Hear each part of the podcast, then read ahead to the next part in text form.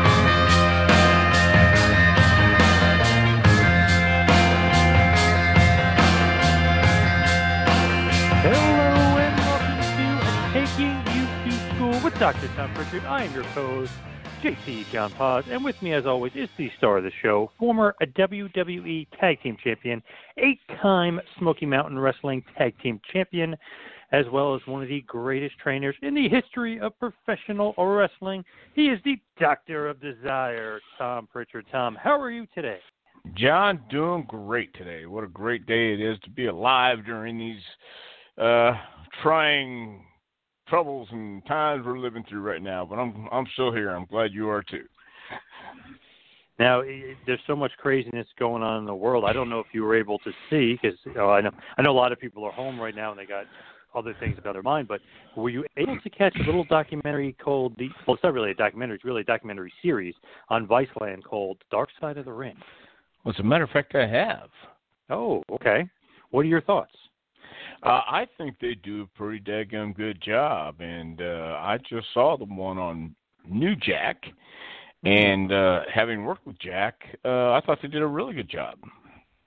Awesome, because that is kind of the topic or the subject I wanted to touch today, and that was New Jack and the gangsters in Smoky Mountain. So it would be great that you actually were able to see that. Yeah, yeah, it really was, man. And uh, I got to tell you, from the first time, pardon me, the first time I I met Jack and Mustafa, I think I believe it was in Johnson City, um, Tennessee, and uh, didn't know first. I, this was the first match I remember with him too, because Jack came off running on the apron. I was on the floor. He dove on me with a clothesline. He It wasn't stiff. It was solid, but it wasn't stiff. He was working, but he was he was shooting with it, but he wasn't shooting anyway. It was a good solid clothesline, and you could tell those are the kind of guys uh that love to get in there and do the actual fighting and brawling and and they weren't afraid of heat they were not afraid of heat certainly new jack wasn't afraid of heat but yeah man it was um uh an interesting experience with those guys. Not in a bad way for me at all. So when you first lay your eyes on him, what are your thoughts of New Jack?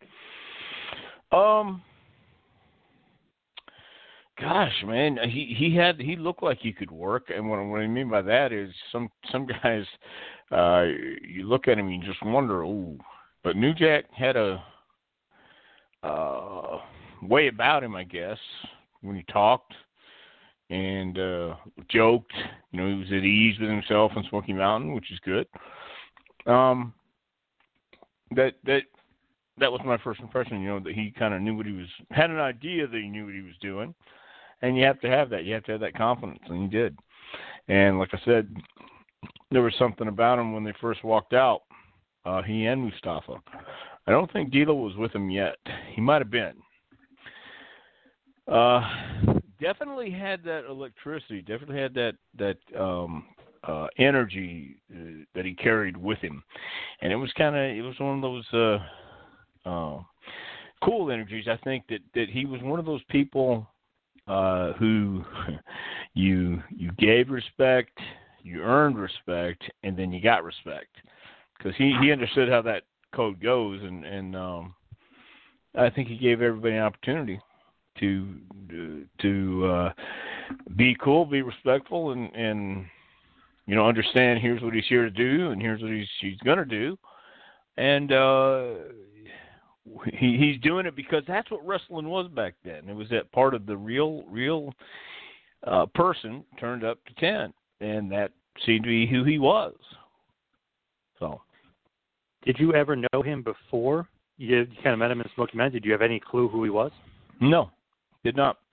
Um, first time met him was in Smoky Mountain, but over the years, uh, we'd run into him in different places, and he was always uh, always a straight up guy in the back to me. Always one of those guys, you know. And yes, he was he was he crazy? Hell, a lot of people were crazy back then. But uh, to be able to go through that era, and yes, he did some questionable things maybe, but that that was adding to the real legend of New Jack. I mean, that's uh, right, wrong, or indifferent. Um, he he has legendary status in the wrestling business. It's not always good. I'm not saying that it's a great thing, but I'm saying it's definitely something um, that not everybody can carry, not everybody can handle, not everybody can attain. Not that they would want to, but he's he's infamous in some circles and and revered in others, I guess.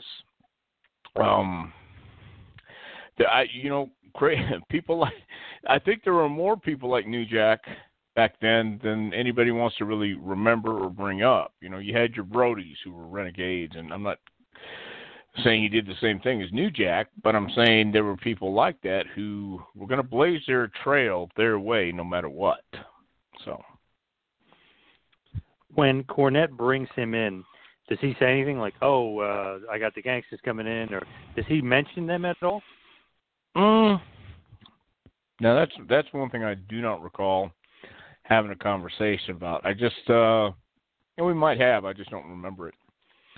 Um, because I think it, that was about the time we either just got done with rock and roll or I don't know. I guess we were turning babyface because they were heels when they came in, and uh, so. But I, I don't remember having that conversation with Jim, quite honestly. So when you look at New Jack, like let's just like you said, you didn't know him. He's coming in. You hear his promos. You see his look. You you kind of get the character down what's kind of your thoughts? Like this guy's gonna make it. He's got, like you said, he's got that good energy. He's kind of cool. Or you think like, oh god, he's going a little overboard. You know, the O.J. Simpson stuff, the racist stuff. What like, what were your thoughts on all that, all of his looks and his uh, promo? Yeah, well, once again, uh, I was, uh, I grew up watching uh, wrestling in Texas and listening to the um the Texas speak and and some some uh I guess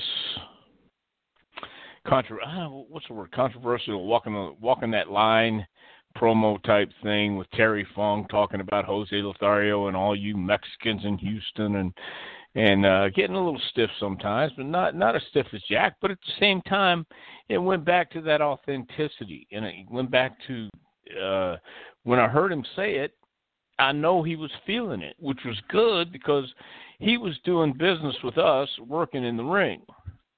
And a lot of you know a lot of the stuff that Jack gets knocked for and and either rightfully so or rightfully not. Uh carving up a kid who obviously lied about his age, but you know I don't know if ignorance is any excuse. At the same time, his father should never let this kid come in. He wasn't right. ready to wrestle. I mean, listen, there, there's a lot of things that we can talk about. And, and was it right for Jack to go out there and do it? Maybe not morally, but at the same time, um, if you weren't familiar with ECW and you weren't familiar with New Jack, that's really on you. You should have done your due diligence.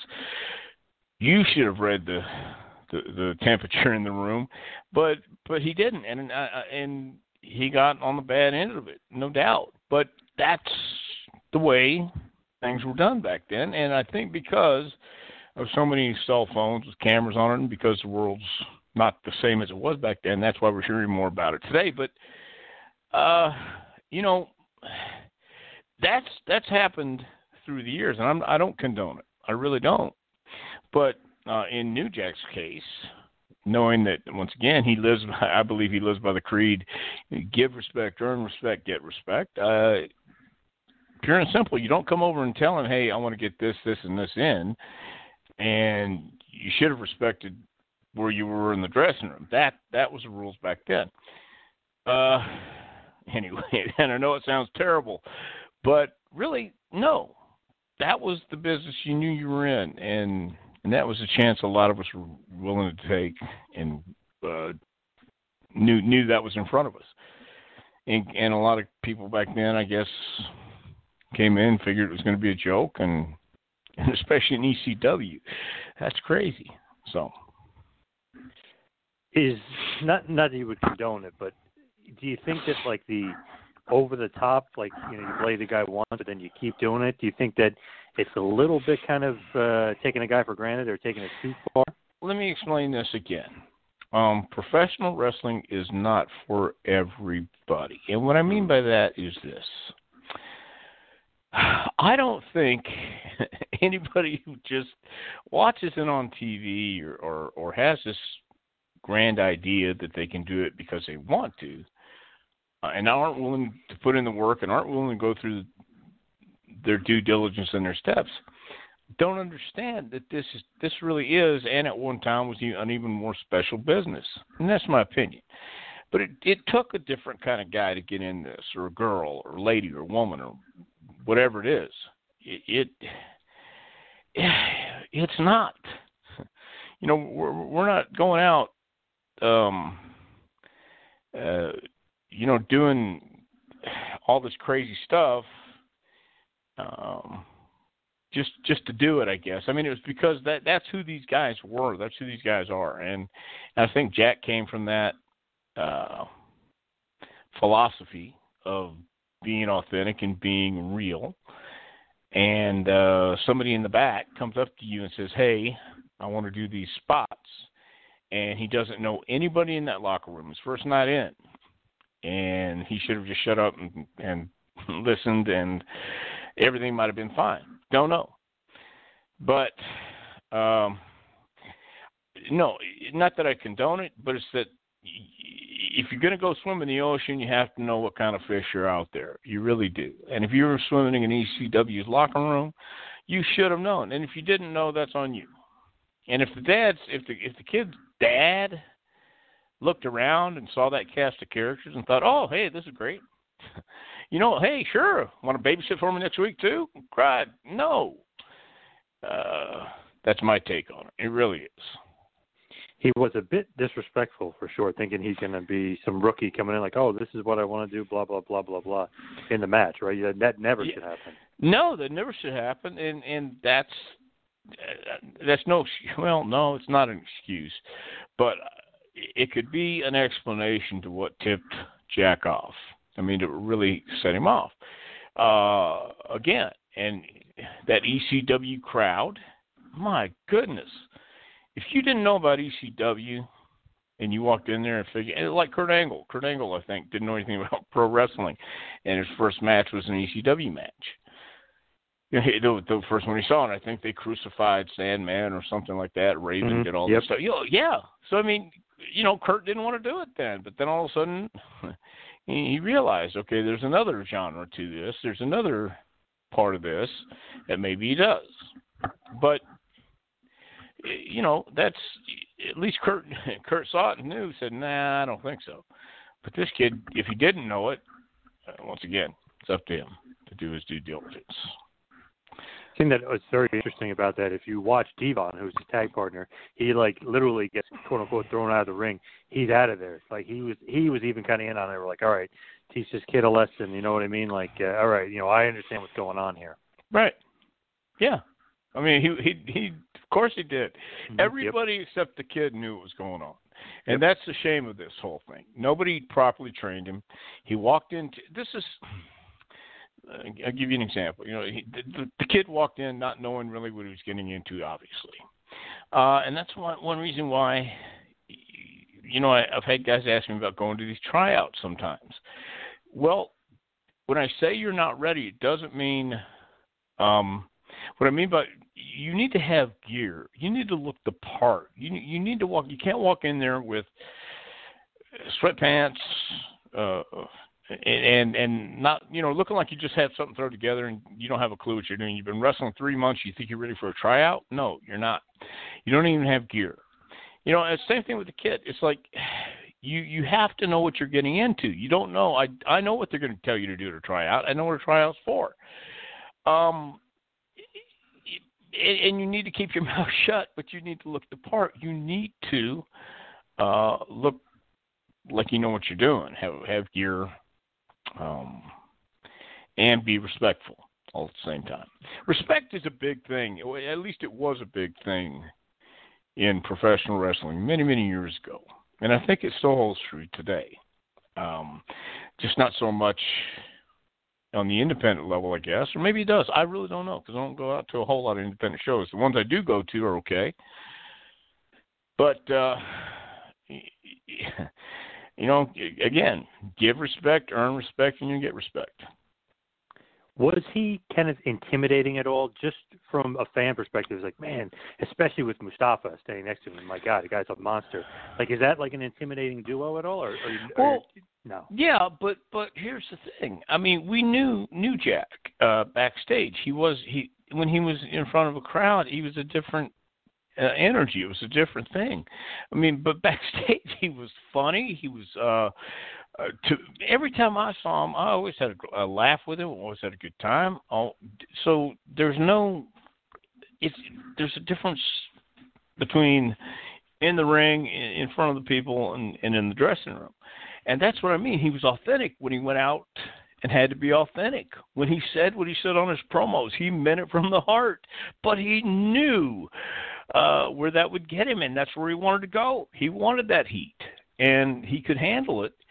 Um, I think you know there's a story where Ricky and Ricky and Robert told them they were driving a nice car to the town. He says, "Man, you guys better not drive that car here anymore." And Jack originally thought that he was just uh, messing with him. Didn't want to drive a nice car. I said, "No, no, no. These people will you know, destroy your car.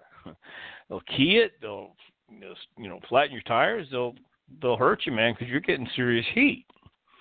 And some guys are afraid of it. Some guys don't want it. So, for for me, especially back in that day, uh, you came out to crowds around the southeast who wanted to scream and yell and have fun at the wrestling matches. And when you had a guy like New Jack and Mustafa and D'Lo, all three of those guys came out. They looked intimidating, yes, but I knew them from the back, and I knew them going in the ring with them, and I knew how they would. uh When you work with somebody, uh you know if they had it or not, and they did. All three of them did.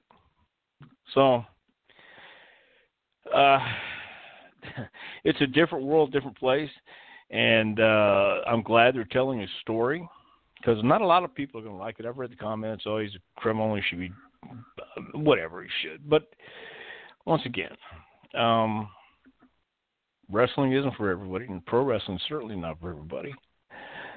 And sports entertainment isn't for everybody. Just get on that note too. So yeah, yep, yeah. Now you mentioned kind of doing that gimmick in the South. Did you think like when he first started doing it, like, uh oh, this is going to be great in one aspect, but like Ricky Morton was trying to tell him, like this is going to be some serious shit you're going to have to deal with. Did you think that gimmick was definitely going to be a huge like heat magnet? Uh, yeah. Pretty much had that feeling from the beginning because, as I said, Jack just didn't care. He really didn't care. He would take it right up to the line, and sometimes it's just they drag you over the line. You don't even have to cross it; they cross it with you. So yeah, you could tell because he was intense. He was intense on his promos. He was intense when he walked out, causing riots as well. I mean, that's one of those things where it's like, holy crap, this guy's causing so much, you know, issues and problems that he's literally causing some riots. Well, Jim Cornette's caused a few riots in his time too. Yes.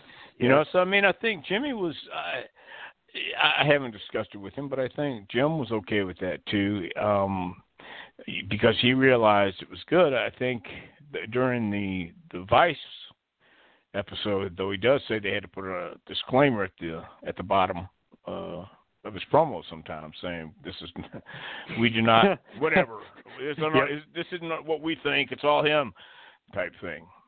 You know. That was funny. Like if you re- and if you go back and watch Smoky Mountain, obviously you know wherever if you have him on tape, YouTube or whatever, and it's funny. You go back and that's on there doing his promos. Bro, because, we, we we're in East Tennessee. We're in the the Smoky Mountains, the Appalachian Mountains. Uh, You know, yes, these people will come down and they don't think twice about it. You want to talk about OJ? Oh my goodness, yeah, it was serious. I mean, he could he could really get some serious heat, and and you know, very few people like that come along, and he was one of them. So really, kind of the first time you guys actually wrestled them was January of 1995 to Heavenly Bodies. Obviously, you and Jimmy Del Rey at this point versus Mustafa and New Jack, the Gangsters, and it really kind of starts out with a lights out match. I know so many people always say lights out means no DQ, blah blah blah. What do they mean by lights out? I always hear that because it's it's like a weird term. What, why, why Right. not just a street fight? Why not just no DQ? Why lights out?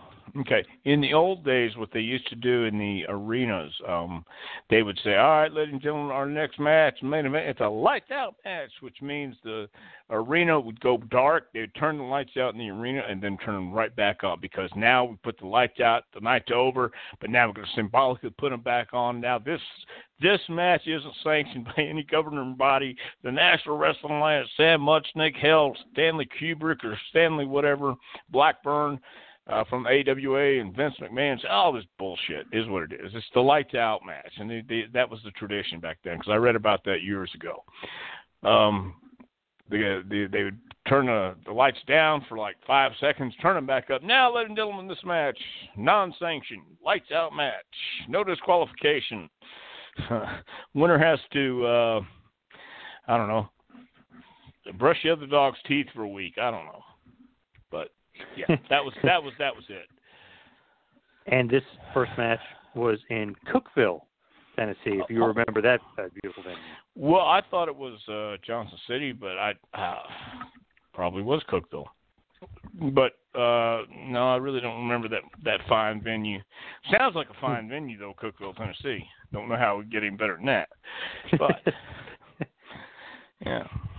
and then it seems like you're wrestling basically again the next night at the Knoxville Civic Center in Knoxville, Tennessee.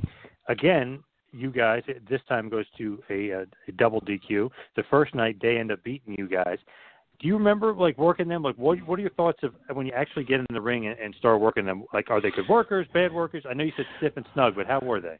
No, no, no. They were actually good workers. They they really were. That's what I'm saying. You know, you, the way I could tell if somebody could work or not, if they're not snatching you around, they're not um bullying you over here and bull- bullying you all, all over the ring. They're working with you and you're working with them, and that's how they were. I mean, they were solid, but uh, uh they knew how to work. They weren't. um no, they they weren't stiff. They they knew how to work. That's for sure. Solid, yes, and that was good. They were solid because they needed to be solid. They couldn't throw bullshit clotheslines and punches and things like that, or or forearms, uh, and and they didn't. But the holds and the rest wrist stuff and everything else, they understood the pace. And would they get excited at times? Of course, we all got excited sometimes. But that was again part of that energy, energy, and it was authentic. So. Is it harder to work with guys that are more of the brawling type rather than like Ricky and Robert, who are just great workers all around? I mean, it's really kind of technicians, you and Jimmy, against the brawlers of the gangsters. No, no. the- If they know how to brawl, no. But um, some guys think brawling is just just uh, beating the shit out of each other for ten minutes solid. No, that that just exposes everything. But no, these guys didn't how a brawl, and they would hit you and let you sell, and they would sell, and there would be those moments in between. And once again, that's that's part of learning where to put that and and how it fits. So if you have a good brawling team that that understand there's going to be selling in the beginning, and then you're going to have to sell. You're going to have to make a comeback. And um no, I don't think it was that hard. Again, if the guys knows knows what they're doing uh, and have a feel for it, then then no, it's not hard. So who leads the match? Like when you guys are going over the match in the back, like are you guys kind of leading it because you guys are the veterans? Well, in this case, uh, we laid everything out that we knew we were going to do, but uh, we followed them and they followed us. We, we were pretty much. I don't. I don't believe we ever had.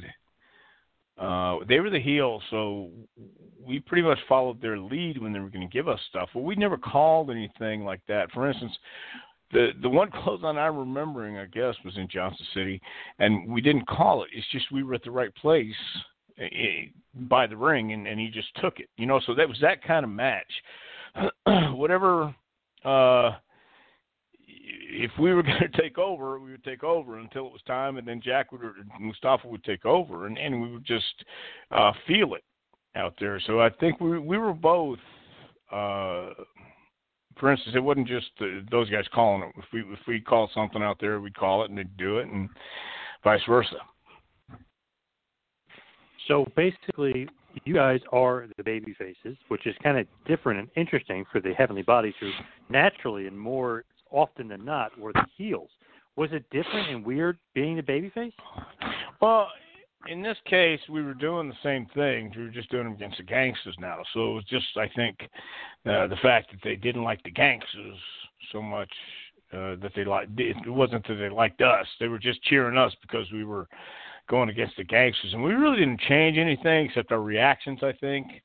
And even then, it really wouldn't uh, change. I don't believe we ever played to the crowd like baby faces or, excuse me, anything like that. But um, oh gosh, just I don't think no. I, I prefer being a heel because uh, I, I guess I just do. I can't I can't tell you exactly why, but in this case, um, I don't think it was so weird. It was just that was uh, obviously the position because here's the gangsters running all, all over everybody, and then they finally turn on Cornette, and here he brings his team back. So, uh, I mean, for the story, it fit. Yes, there's no doubt about it, and there's no way that they're not going to be the heels with the promos and stuff that they're throwing out there. You know what I mean? Exactly. Like, there's no yeah, way. Exactly. Yeah, yeah, you're in you're in uh, East Tennessee. You, they weren't going to get over talking about uh, what they were talking about. You ain't kidding. So as far as another match, I'll throw out, out at you. February 23rd, 95, a six-man tag at the National Guard Armory in Ashland, Kentucky. Bobby Blaze, legendary Bobby Blaze and the Heavenly Bodies, beat the Gangsters, D'Lo, Mustafa, and New Jack. First of all, just got to say Bobby Blaze because we really haven't mentioned him. Former Smoky Mountain World Champion, Yep. great worker, great wrestler. What are your thoughts on Bobby? Oh man, Bobby was another guy who was cool to have around. Who just got it. He was one of the boys, uh, and I saw him two years ago in uh, WrestleCade, uh, Winston Salem, and uh, still loves the business. And when he came in, he had fire. He was that baby face uh, fireball. You know, I would say Tommy Rich type, mm, but but Bobby was different, man. Bobby knew how to wrestle, and Bobby knew how to fire up.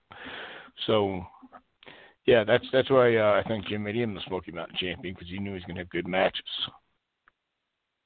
Do you remember that six-man tag at all? You know, I could I could sit here and tell you yes, but I don't because uh, the, the the parts that I remember uh, are, are the matches that I don't remember necessarily specific matches unless they just are hammered into me about five thousand times. But no, I don't remember that that one particular match. I don't. Um, unfortunately. So it's interesting. D'Lo Brown gets put in the group, and he says it in the Viceland documentary. Which, if you're like really astute and you realize it, he's in there. Obviously, younger guy, kind of learning the ropes. Kind of a great guy to throw in there with them. Great worker, but he might be in there to take the fall so that New Jack and Mustafa stay strong, and he can kind of take the losses for them while just keep the gangsters strong. Is that like exactly correct on how they and why they would put him in that group? By all means, uh, was young, coming in, getting some experience to hang around with these guys and learn how to lose. You know, you got to lo- know how to lose before you can win. And uh, I remember a story, real quick. Just just take a side tr- a side street here, real quick. Uh, I think it was Curt Hennig tells a story about Kerry Von Erich in the Garden. They tell Kerry he's got to lose. You know, so, how do I do that? So Kim, I'm going to pin you one, two, three. And Kerry says, then what do I do? You know, so I mean, I don't think Kerry has lost too many matches in his life, and and he wasn't sure what to do when he got when he got pinned. I mean, Oh my god. yeah. So I think D'Lo going in there and and you know learning how to take the falls, watching the timing at ringside, getting education. Uh, you know he did okay in his career. He, did just fine. So if I thought D'Lo made a, a hell of a heel, hell of a baby face, but um yeah, that was his spot. He knew it, and he was getting an education, getting a wrestle, uh, and and man, just just be around the business. What else could you ask for back then? What did you think about him as a worker? Oh, D'Lo, D'Lo was a great worker right off the bat too. He understood. You you know, again, locking up with these guys. It, if if they lock up or slap you in the ear or just drag you down, you know you're in trouble. But that never happened with any of those guys. You lock up with them and they got it and they understood. You could. It, it's a feeling thing. You know, when you lock up and it's a good solid lock up, but it's not that that that where you can't control anything and you don't know what you're going to do next or where, or where we're going. That's not good. So all those guys had it from the very beginning. I just think that's such a good job by Cornette, but it's an interesting pairing. Like put the young guy with them, but the young guy that's actually like a good worker and can really go and more of a technician type, but definitely fits in with the gangsters for sure. But yeah, but that that was how the business was done back then. They would take a young guy that they wanted to groom, or they just happened to find somebody out there and, and stick him with somebody else, and and give him a chance to learn get, and get that education at ringside, in the dressing room, in the car, you know, during the day, to the town. All those elements were still in place in a place like Smoky Mountain, and uh, that was that was invaluable. That's an invaluable education, and it's the, the sad part is there's no model like that that exists today where you can get that same education and experience. And I think D'Lo would say it was one of the best experiences of his life. You know, starting out like that and and being around Mustafa and New Jack and and those guys and Cornette and us and just having a good time. But at the same time, you're getting you're getting the lessons uh, in this and and this being you know the southeast and learning how this works and learning what really is heat and learning how to control it and learning how to manipulate it. And um you know so i, I think he made that okay.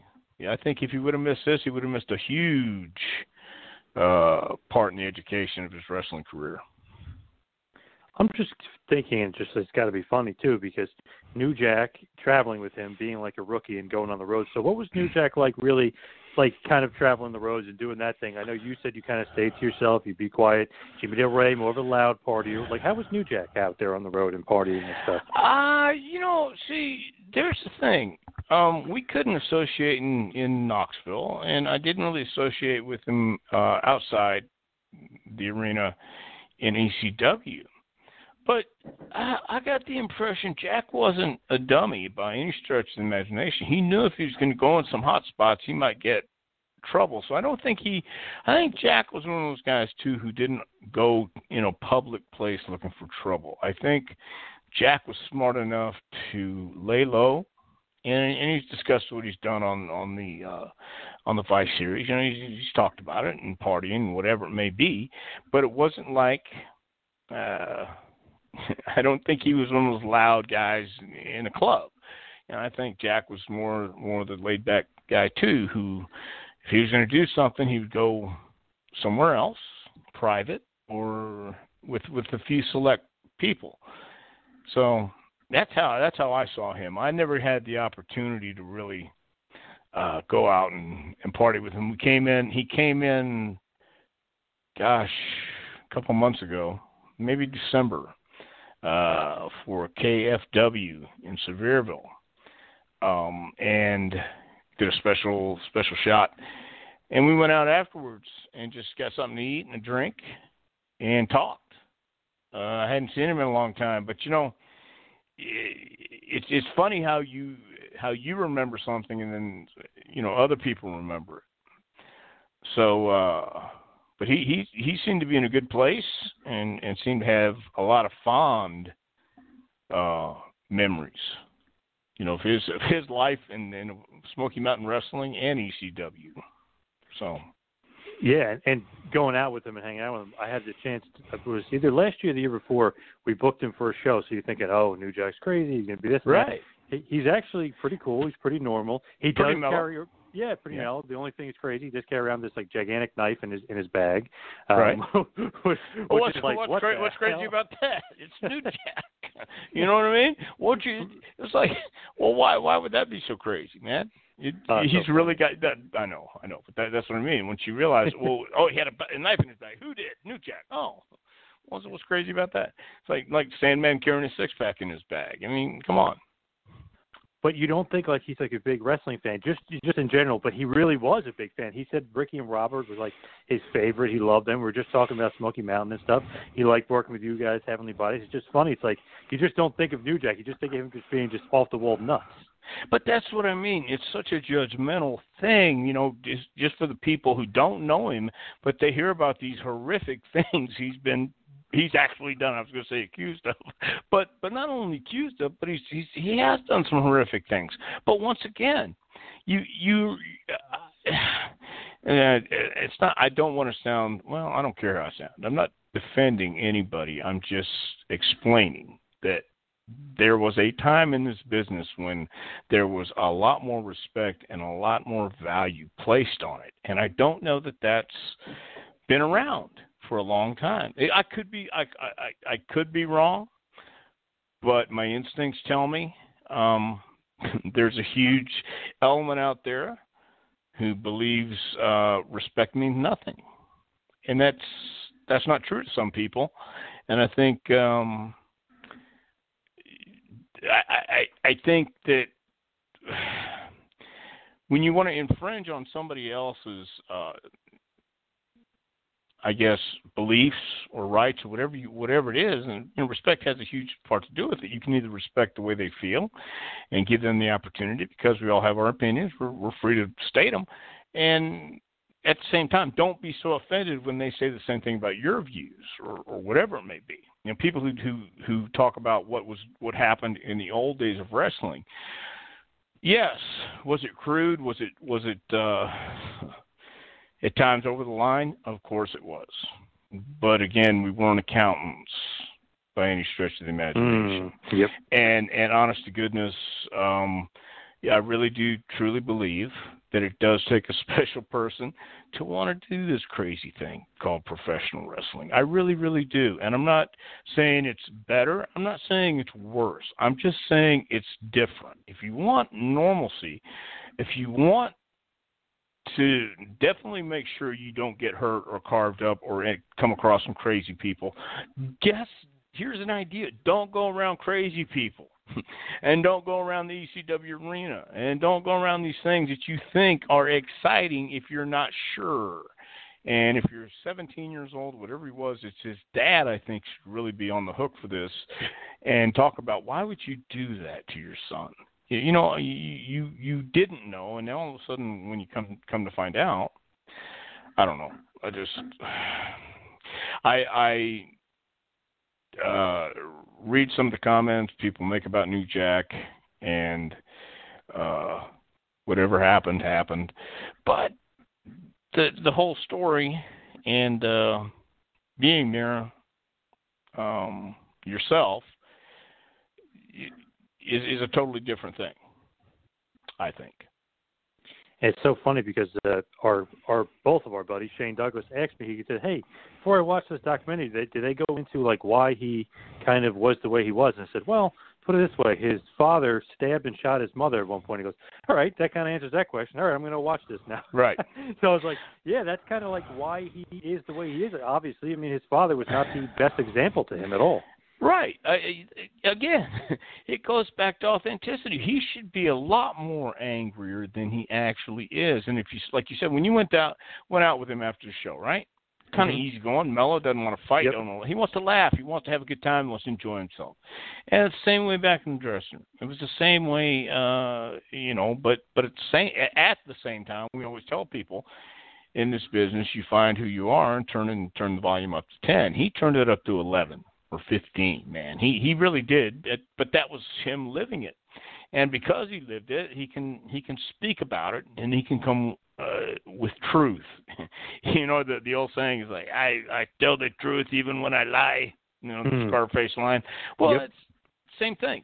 But once again, you know, uh I don't think Jack would just hang out with anybody. He wants to hang out with people that he's comfortable with, and he wants to do things. And and again, you know, back in those days, the ECW locker room was uh, unique to any other locker room I'd ever been in, and it was. But but you got that feeling. There there definitely was a team uh, energy in the air you definitely felt it was those guys against the world. You definitely felt that they had something to prove. And a guy like New Jack was in the perfect spot because, man, let him go and he, he he'll he'll take you where you need to be. But um, you know that that's just that was the attitude back then. Of course, you know, we've changed a lot of attitudes about a lot of things since then. So. So let's go back to Smoky Mountain. We were talking about February 23rd, 95, but February 24th, 95, the Gangstas defeat you and Jimmy Del Rey in a weird venue called the Peels Palace in Erlanger, Kentucky. Yes. Am I pronouncing that all correctly? What kind of uh, Uh, venue is this? I think it's Peel's. Yeah, Peel's Palace in uh where was it? Erlanger. Yes, Erlanger. yeah, Erlanger. yeah. Uh, Chris Candido dropped the NWA title there to Dan Severn too, I believe. Um, uh, well, it was. Uh, yeah, it was just, I, I guess, like a barn uh, is the best way to describe it too. Erlanger's place, I and from what I remember, uh, maybe it was a bar set up in there too. But some of those places, I got to tell you, John, I, I put out of my memory for a reason. You know, I, I, I do I do recall though I took a picture with Chris uh, Candido at uh, uh, Peel's Palace where he's wearing the title and he's wearing Buddy Landel's robe, uh, and uh, he signed it to me. I've, I've got it still to this day, and I remember taking it there because that's where he dropped it. That's the night he dropped it to Severn. So um, yeah, I think it was just a part of Les Thatcher's, uh, or maybe not. Maybe Les wasn't promoting back then. Could have been, uh, could have been something Jim or Sandy Scott got, but that's about all I remember. Kind of a barn with a bar. It is interesting because you're right. Severn beats beats Candido for the title, but that's not the main event. You guys are the main event. Uh, well, of course, sure. Why wouldn't we? I mean, the NWA wasn't exactly. uh I don't know. Yeah, I guess we were the main event that night. The kind of interesting thing too, if you just kind of go back and you look at some of those cards, like who's on the undercard kind of thing. You know, Unabomb, aka Kane, Al Snow, Rock and Roll Express, Buddy Landel, you mentioned, Dirty White Boy. Pretty damn good state uh, stature of guys. I mean, Smoky Mountain was uh, legit, awesome, awesome uh, talent level. Well, it really, it really was in that sense because you had guys who had a code when when they were in the business, and um, you know, you had a lot of different attitudes, you had a lot of different personalities, you had a lot of different um, elements to factor in when you put a crew like that together because it was certainly old school and I say it lovingly, but wrestling. It really was, and and that could be um, going out there on a really good night and having a great match. Um, you know, especially during that time, we were working with the Rock and Roll Express, the Fantastics, the Gangstas, and guys like that, and you had to feel something when you went out to the ring. You had to to get into it. Now you're you're feeling the crowd, and the crowd is uh, uh, a, a, a hard hardcore old school crowd, and they they know what wrestling is. You know, Southern wrestling, and that's what we give them, blood and guts. So, yeah, I think Smoky Mountain was definitely legit and definitely the real deal. It just came along at the wrong time in history. Uh, the territories were going away. I got in on the on the tail end of all the territories, and um, gosh, I don't know that we could ever do that again today with cable and internet and all this other stuff. But, I, but you know, when you found those group of guys, they were there together because they all had the same mindset. And Cornette um, was smart enough to do it. He was just overwhelmed and didn't have enough staff. He he, he was trying to do everything himself, from booking the talent, writing the shows, producing the shows uh, pretty much hands on everything. And he had help with Brian uh, Hildebrand, KC, and um, a couple guys. But what really I think held all that together was guys like New Jack, Mustafa, D'Lo, and uh, who, who had real heat and weren't afraid of real heat. And Buddy Landel had real heat. He wasn't afraid of real heat. But um, that that was a, a really kind of cool era to be in the business. And, and it got it, if you look it up, uh, Smoky Mountain Wrestling, any of those matches on there, there, there was something for everybody, I think. Then the next night, the Smoky Mountain Brawl in the Hall at Freedom Hall. You guys beat the Gangstas in the main event, but the co-main event is an interesting one: the Smoky Mountain Heavyweight Championship. Dirty White Boy against Jerry the King of Lawler, who was a Smoky Mountain champion. So you guys again are the main event over a world title match. I love that. Was it a world title match? No, it's just Lawler. Smoky Mountain wasn't a world title though. Yeah, Smoky we, Mountain Heavy. Yeah, when this is uh, yeah, kind of yeah, but it's not. But, but, but we never said the world title. It's just Smoky Mountain title. See, oh, right, right, right, right. Yeah, Smoky yeah. Mountain. Yeah, I always say yeah. world. But yeah. Yeah, yeah. I had, you know, I went off on a kid in the dressing room one time because he said something about the Boston world title or something like this. Said, no, dude, it's not a, it's not a world title. Please defend it one night right. a month. Yeah. Anyway, but um. No, yeah. Uh, well, again, I think Jim put us there, and that's uh, we got that big main event pay as well. so, so you know, that's he was he was wanting to get the main event payoff. And then the following night after that, at the Knoxville Civic Coliseum, this is even the main event over the Smoky Mountain two Smoky Mountain title matches. So Bobby Blaze beats Lawler to win the title. Bobby Blaze then beats Buddy Landel. But the six man tag main event, this is huge. You and Cornette, with obviously Jimmy Del Rey, defeat D'Lo and the, the Gangstas with Bullet Bob Armstrong as a referee. So this is a huge star studded match. Well, again, um, I don't remember how we got into that one, but I do know this that Bob was a, a huge star in uh, Knoxville many many years ago with the Welches and the Fullers, and of course he was a commissioner in uh, Smoky Mountain Wrestling. Mm-hmm. Yep. And uh, so that was obviously going to help us in Knoxville. And and the the great thing about Knoxville is it had that it still has that feel. They still have the Coliseum here, and WWE still runs house shows here. Uh, but it had that feeling with Smoky Mountain Wrestling that I remember um, as a kid with the El Paso County Coliseum or the Sam Houston Coliseum, the Knoxville Civic Coliseum. Uh, they had that same vibe, that same uh, intensity, and you had these guys like New Jack Mustafa and D'Lo coming out and, and now, by God, you got these sons of bitches, the heavenly bodies, that no good bastard Jim Cornette. But but what's the jaw, George the Jawjacker going to do? You damn sure know ain't going to side with them gangsters. You know what I mean? But you want to yep. see how it's all going to play out. And uh, so yeah, that that was uh, those are some uh, pretty good times. Where would you rank the gangsters? Not all time, but like of the teams you faced, maybe Rock and Roll Express, maybe the best. But where do you kind of rank the gangsters? Ah, wow. It's kind of interesting. Of course, yeah, we've, we've got to go with rock and roll. It's going to be number one. Um,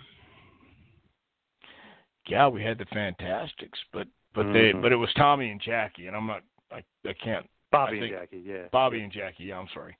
Uh, I, yeah, I I would have to put the Gangstas two or three. Certainly, uh, Rock and Roll's number one, but definitely Gangstas, maybe probably number two. And again, just for the intensity and for the promos and for the for the believability and and uh, then acting and and being um, uh, part of something special that uh, uh, we didn't know how it was going to impact them at the time. But I think again, you know, it goes along with D'Lo getting his feet, his teeth cut here. You know, New Jack and uh, Mustafa, they got to try the, the the gangsters out here too, first time. You know, so uh, it was something that was created in Smoky Mountain, and they carried it with them all the way down. So, uh, yeah, it was it was a.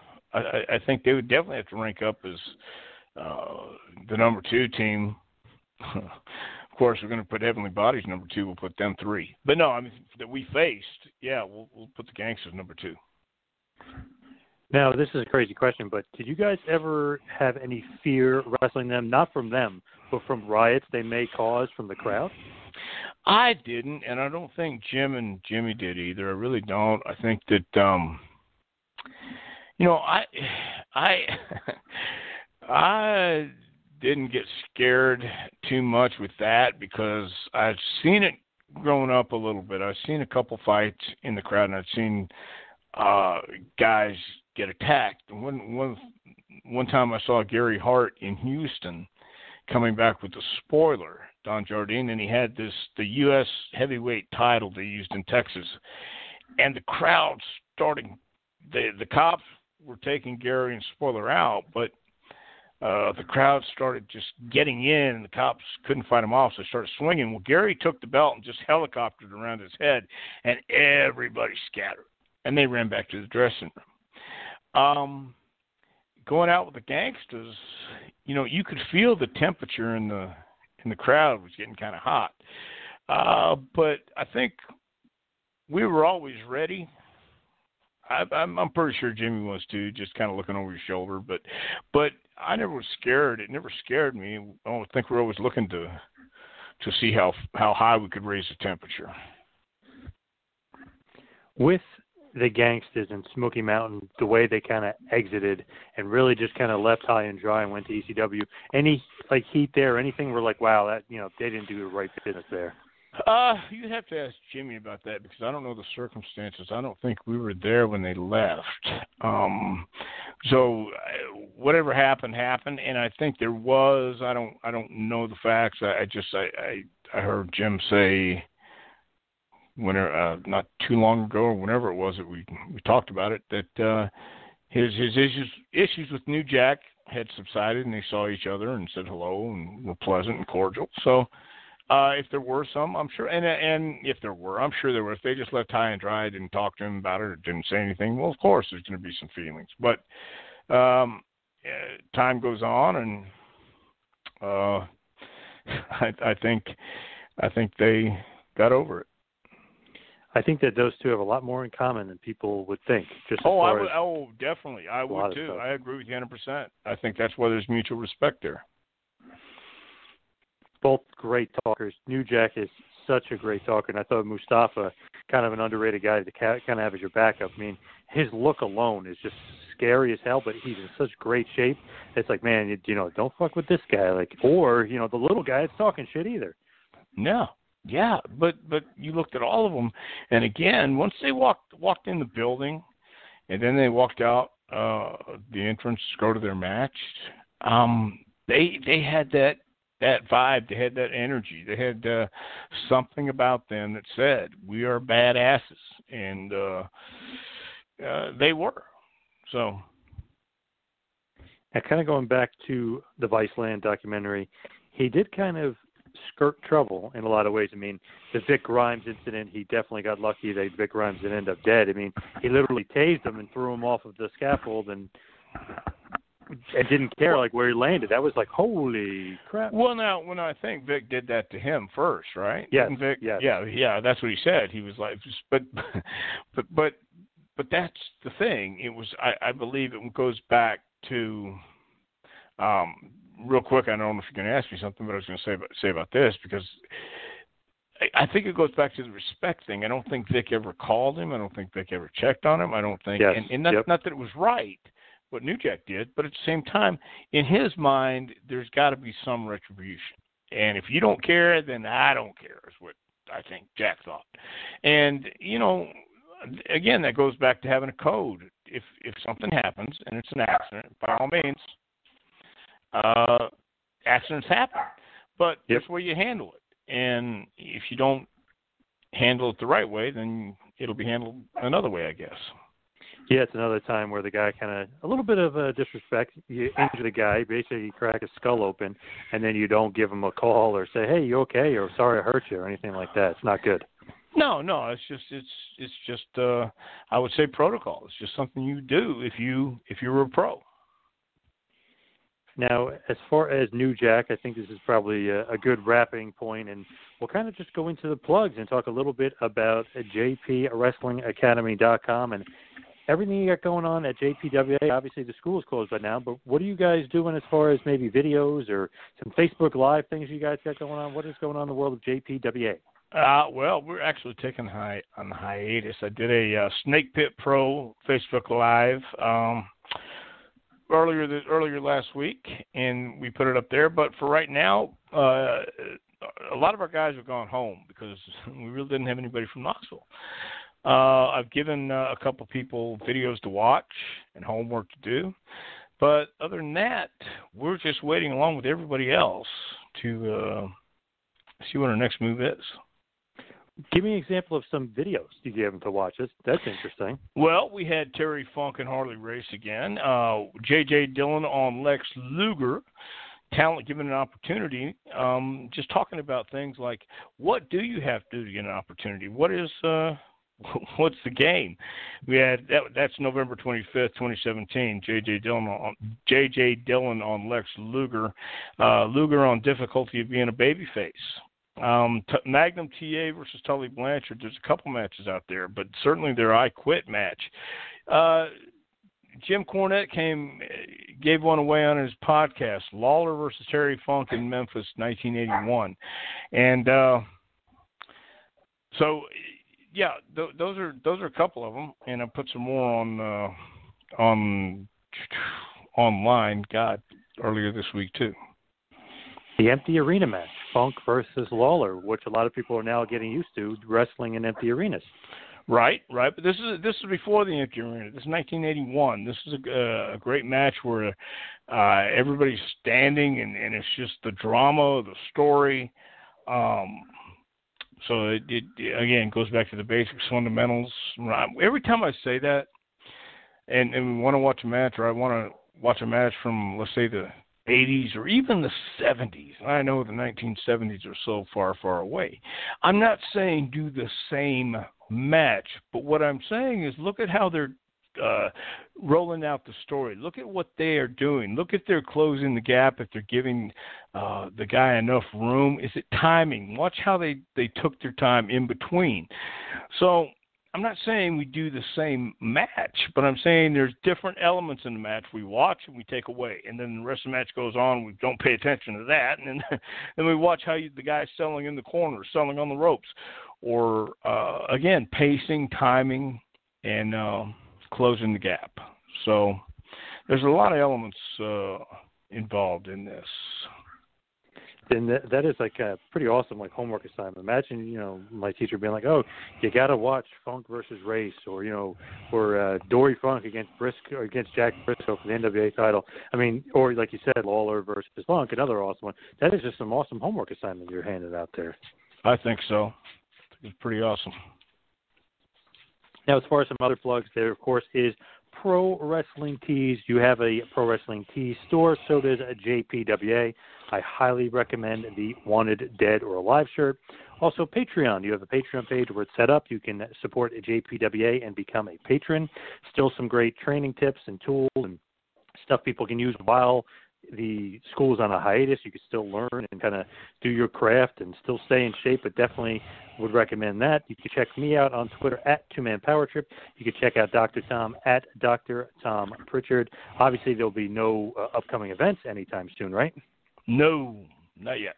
And I just want to say this as well. I know there's a pandemic going on. There's so many other things going on, but you could still stay in shape, right? I mean, you could still work out, watch some tapes, but you could still on your own figure out how to stay in shape and and work on techniques and holds, right? Well, of course, yeah, and I think it's all up to you as well. Um, you can watch the matches. You can figure out a way to uh, work on your punches. Uh, tie a piece of string, um, let it hang down, and and hit the string on calling punches. If, if you hit the, if you can touch the string without making it move, you got it. And uh, takes practice, practice, practice. But yeah, stay in shape. Uh, do some walking. Do some jogging. Just keep six feet away from everybody. Right, social distancing is the key right now. And Dr. Tom, awesome episode as usual from you, and I implore everybody to stick with us every week. And thank you for joining us once again for Taking You to School with Dr. Tom Prichard. We will see you next week, folks. Thanks for listening to the two man power trip of wrestling. What the world is downloading.